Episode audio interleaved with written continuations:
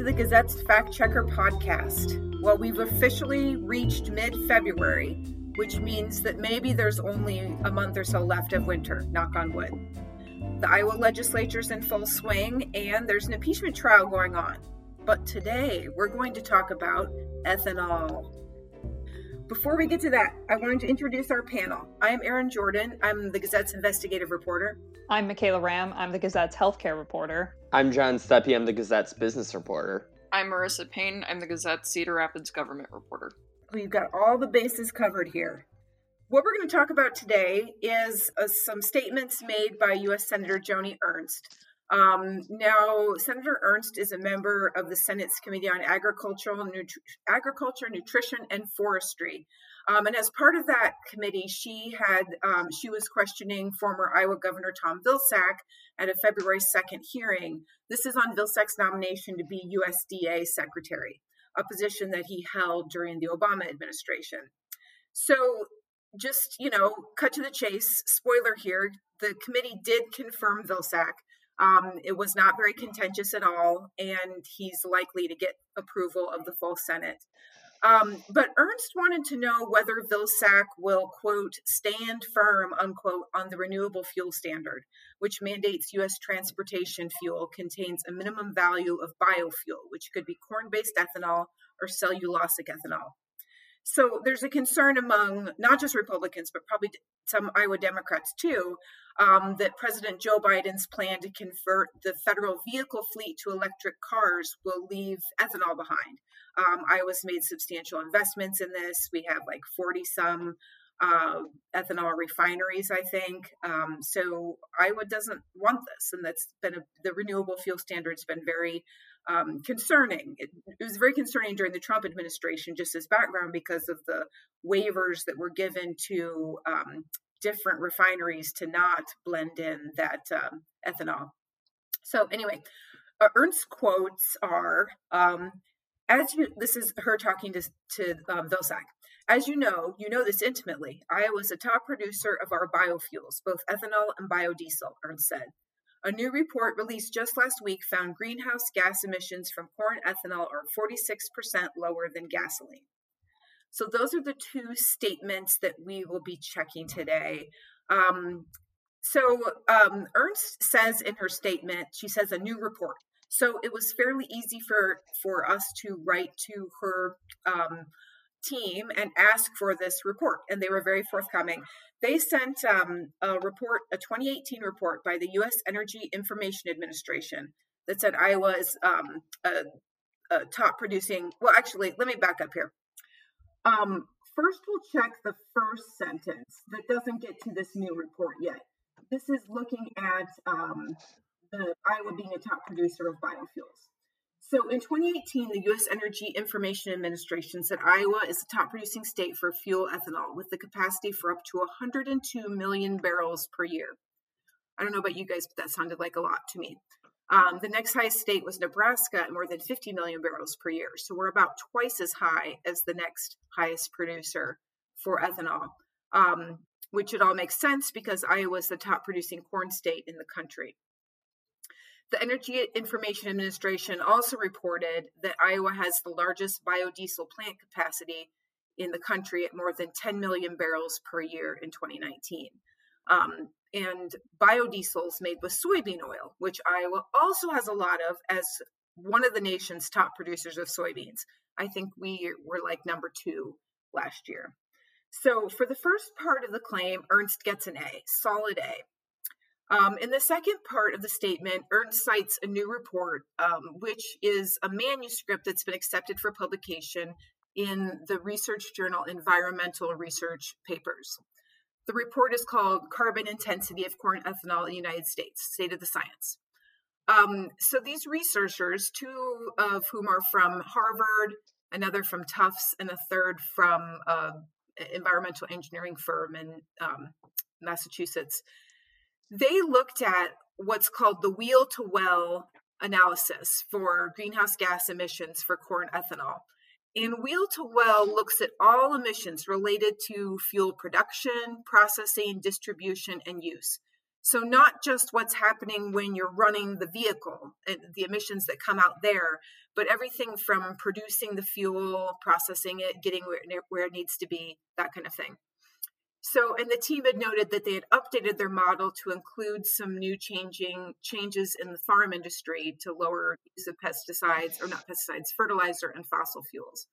Um, so the result of their analysis um, shows that uh, the carbon intensity for corn ethanol is 51.6 grams of carbon dioxide equivalent per megajoule, which has a big long acronym but I, I, thought I'd spell it out for you, which is 46% lower than the average carbon intensity of gasoline. So, the biggest component of this carbon intensity is the production of the ethanol at the refinery. So, how the refineries are, you know, what kind of emissions they are producing. And they note that if um, if if other things change in the industry, if there's more precision agriculture implemented, um, if there's uh, greater retention of organic material in the soil, you know, and, and, that can happen through cover crops and things like that, it could improve um, ethanol's um, emissions scores um, further. So, um, we also, I, I wanted to find some other resources to see if there was anything else that kind of backed this up a little bit. So, a Canadian study published in October in another journal found replacing gasoline with an ethanol blend in Canada's light duty vehicle fleet could reduce wheel to well greenhouse gas, gas emissions in 2030 by 7.2% for corn and wheat ethanol. Um, that is a reduction, but um, less than you know that um, 46% reduction. Um, and the report also noted that that 7.2% reduction is less than one fifth of what Canada had committed to do in the Paris Climate Accord. Um, so, a modest reduction. And neither report compares ethanol's carbon emissions with electric vehicles, which I don't think Ernst is obligated to do with this statement, but I do think it's part of the picture. Um, a report from the Alternative Fuels Data Center within the US Department of Energy says wheel to well emissions for an all electric vehicle um, produces about 4,000 pounds of carbon dioxide equivalent per year, compared to about 11,000 pounds for a gas powered vehicle. This means the emissions for an electric vehicle were, were about 63% less than a gas powered one. Um, so that, you know, it, it just kind of shows you that it's all on a continuum here. So I felt like, um, you know, even though Ernst didn't give that additional context of how ethanol compares with electricity, which I wanted us to do as fact checkers, I still felt like she deserved an A for both of those sentences. And I thought um, that, you know, kind of earned her an A overall. Um, before I hear what you guys want to think about that, I just um, wanted to share too Vilsack. It was interesting to hear him kind of walk the line a little bit in this his response to Ernst because of course he doesn't want to alienate farmers because he's from Iowa. He's going to be the USDA um, secretary if confirmed. Um, so, but he also wants to stay true to Biden's agenda of, um, you know, greatly reducing greenhouse gas emissions.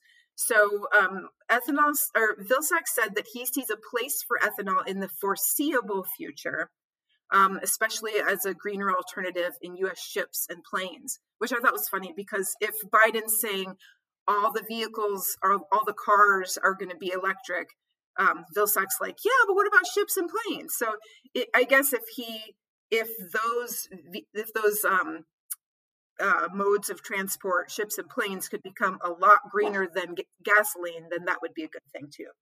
So anyway, let's hear what you guys have to think about um, about this check. Yeah, I was really glad that you included that context about the electric vehicles in terms of what's the wheel to well numbers for that. Um, I also agree that even though I mean that context wasn't part of what Ernst said, uh, or that she didn't include that context, I don't think that that should affect the grade. But I do think that's kind of a helpful thing to know.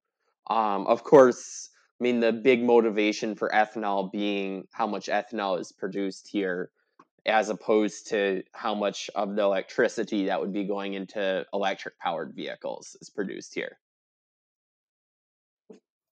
Yeah, that's a good point, John. Yeah, I agree with John that um, you know having the the information that you cite about the well to wheel analysis and um, you know kind of more context about um, ethanol's effect on the environment. Um, since there are critics of ethanol, like I, am thinking back to the, the episode of The West Wing where candidates are in Iowa and they're they're like, oh no, like do we endorse ethanol or or don't we? Like we don't love it for the environment and, and there's like bolder things we could do to help the environment, but we know that ethanol is so uh, important for Iowa farmers. Um, so I don't know, made me think of that. But yeah, I agree that it doesn't need to, um, you know, downgrade that portion of the claim, um, but it is important context.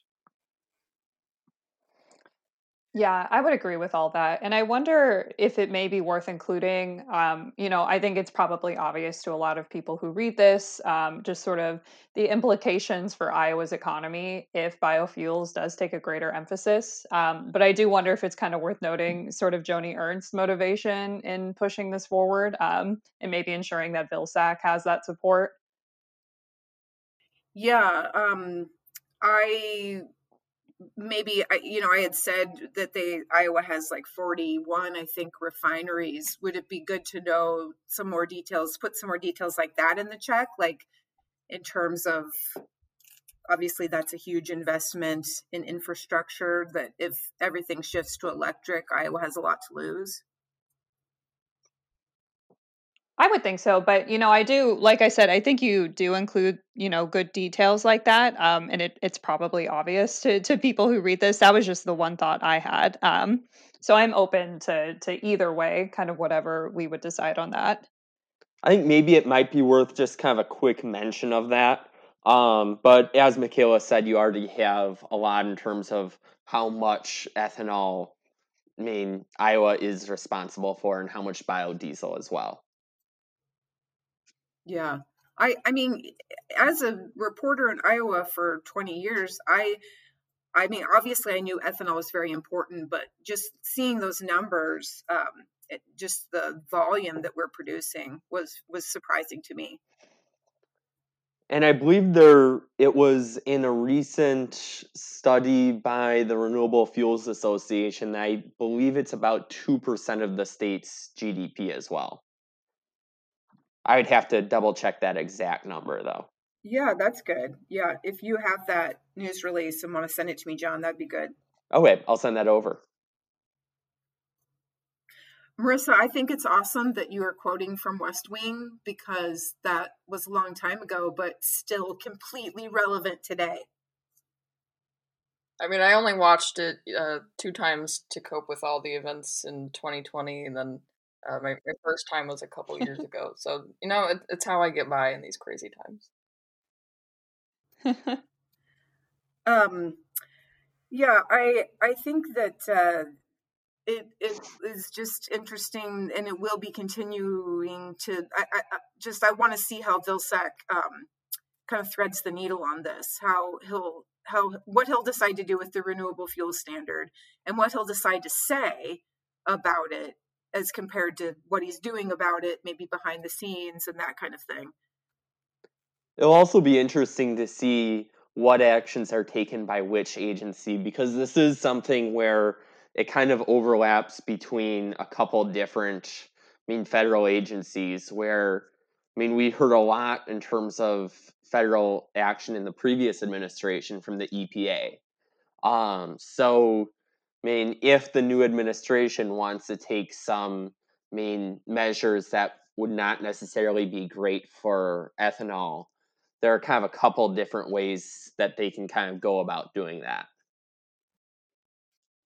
Right, that's a good point. That you know, obviously, the um, Department of Agriculture is not operating on its own. It's got the CDC and other organizations that um, you know are going to be weighing in on these climate change, climate these decisions that affect the climate. are you guys? Um, how do you feel about the the A overall? I agree with it. I think um, you know you laid both of them out pretty clearly, and both of the the statements were pretty straightforward. So I agree with the A overall. Yeah, I agree as well. I think this is kind of textbook A, where I mean, we ask the candidate for sourcing, and they give us sourcing that doesn't really have any major asterisk to it either. Right. Yeah, and I agree because I mean, as you note, the um, the information that Ernst cites is from a credible source, and um, you know, you you do include the kind of caveat of like, well, you know, here's additional context, but in um, you know, just given the the context of the statement that Ernst makes, I think this grade makes sense. Okay, good. So a very clear cut check for this week. I um wanted to just uh, see if anyone else had heard of anything that we should be checking for next week, just on the team, before we maybe put out a plea to our our listeners. Yeah, I may have something. Um, we got an email, uh, I think it was last week, from a reader who requested that we uh, fact check a guest column that uh, appeared in our newspaper earlier this month. Um, this one was written by Governor Reynolds, uh, Representative Pat Grassley, and Senator Jack Whitver. And it, it had to do with education funding and sort of the governor's priorities. Um, and just reading through the column quick, it looks like there's a few just kind of number statements that would be relatively easy to check. Like, uh, for example, the extended save program will provide an additional 26.2 billion in school infrastructure through 2051. Um, but there's also some other statements that that could be maybe kind of interesting or um, maybe a little bit harder to check, but but could be uh, something worth looking into. Um, sorry, I'm trying to find the specific statement, but I remember they said something about um, you know raising education spending to record levels um, and maybe you know kind of against the downturn of the economy and the global pandemic, things like that. So I don't know if you guys have had a chance to look at that column, but I was just going to put forward that to the group to see if that's something we'd be interested in. I think that sounds interesting. Um, one question I have, Michaela, do you know whether these claims are kind of like about something that hasn't happened yet, like about or um, or you know, like where they're predicting what the effect would be going forward? I, I, I know we've done some of those in the past and they are possible to do, like especially if there's been an analysis by the Legislative Services Agency. But sometimes they can be tricky, which is not to say we shouldn't, you know, take a look at it. Yeah, no, that is a really good point. Um, so it looks like there's a couple points. So like it, the SAVE program um, providing an additional 26 billion. So that it was implemented two years ago, according to this column. Um, and then let's see.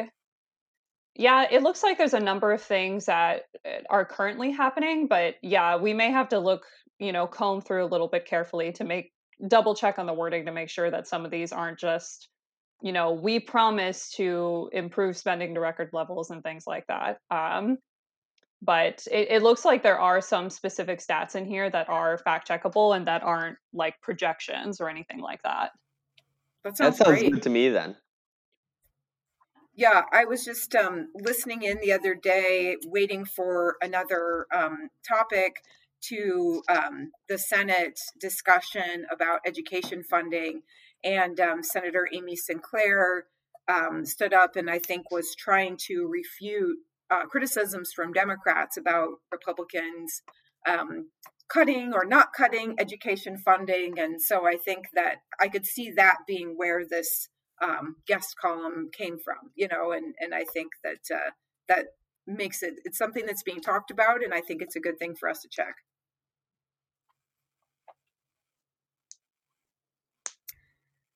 So, um, but so next question, Michaela, do you have time to do that?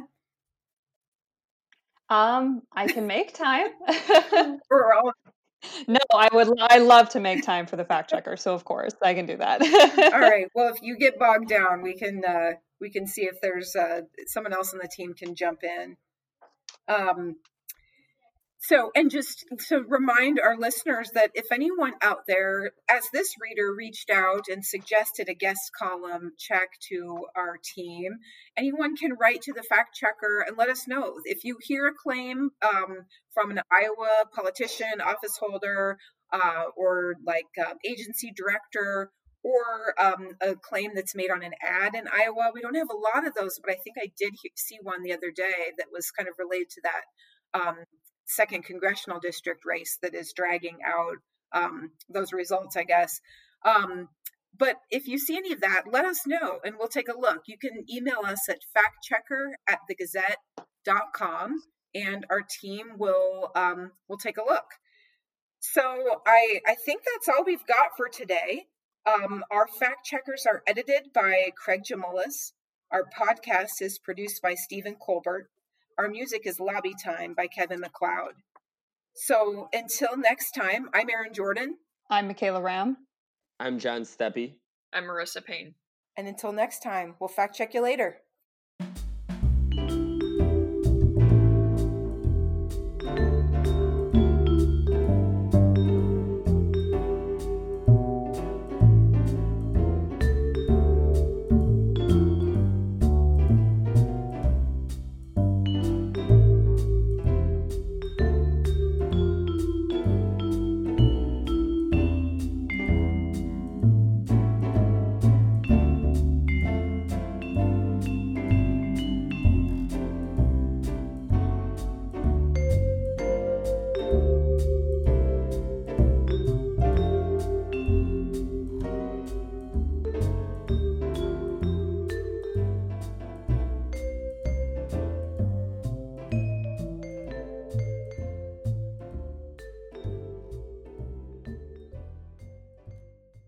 Get a daily update from the Gazette with our daily news podcast.